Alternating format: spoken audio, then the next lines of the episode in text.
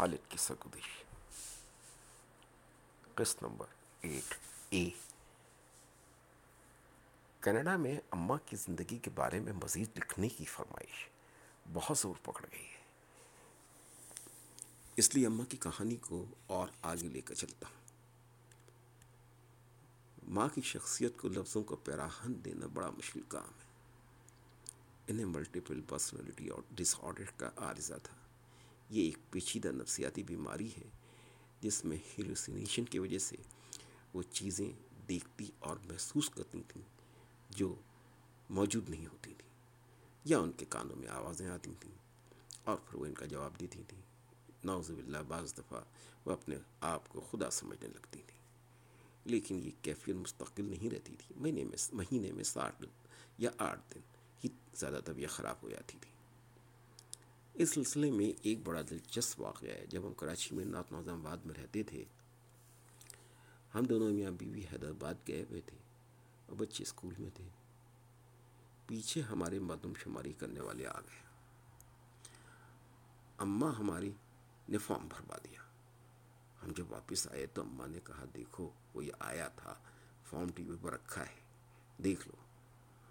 ہم نے فارم اٹھایا تو فارم کے جو مختلف خانے ہوتے ہیں باپ کے حوالے سے بیٹے کے حوالے سے سب پر پیغمبروں کے نام لکھے ہوئے ہیں۔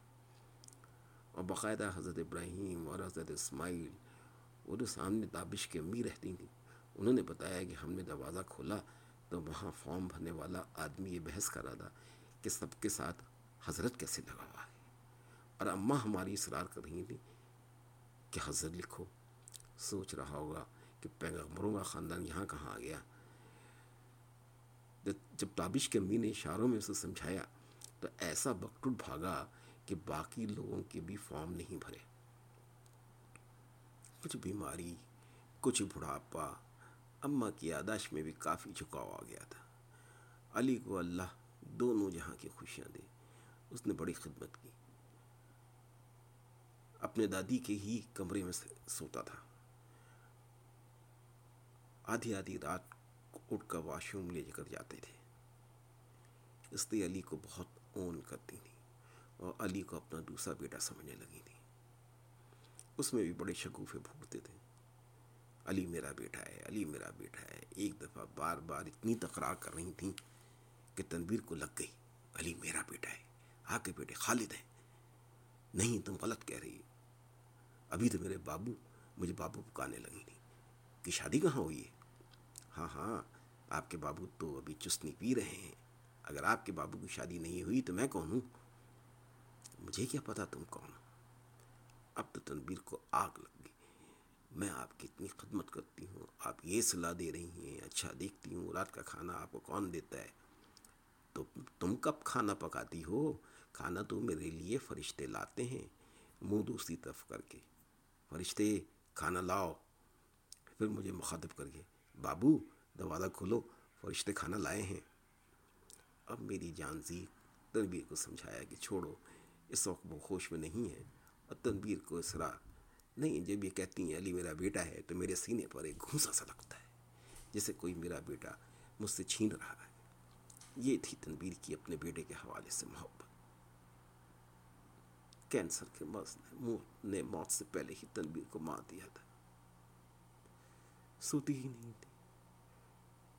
موت کے خوف سے آنکھیں بند ہی نہیں کرتی تھیں۔ علی کو ہر وقت اپنے سامنے دیکھنا چاہتی تھی۔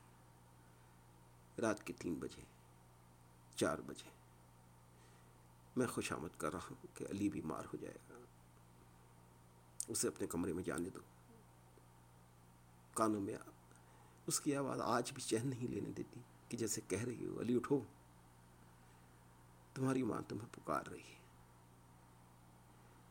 تنبیر کو مجھ سے جدا ہوئے سال ہونے کو آ رہا ہے، لیکن دل میں اس کی کمی کم ہی نہیں ہوتی ہے۔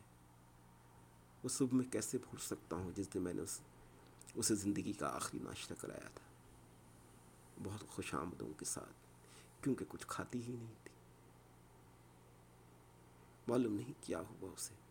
اپنا سر میرے سینے پر رکھ کہنے لگی، خالد رات علی کہہ رہے تھے، امی، آپ اپنے پوتے یا پوتی کا نام کیا رکھیں گی؟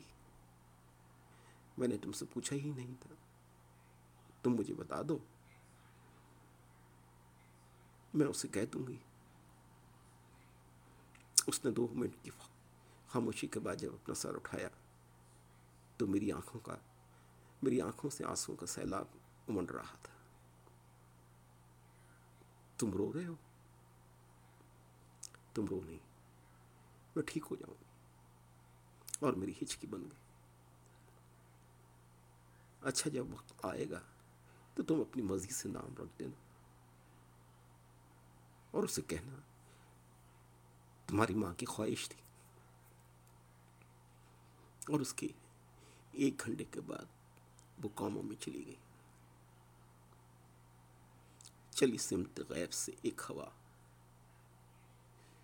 کہ چمن سرور کا جل گیا، مگر ایک شاخ، نہال غم، جسے کہیں ہری کی ہری رہی۔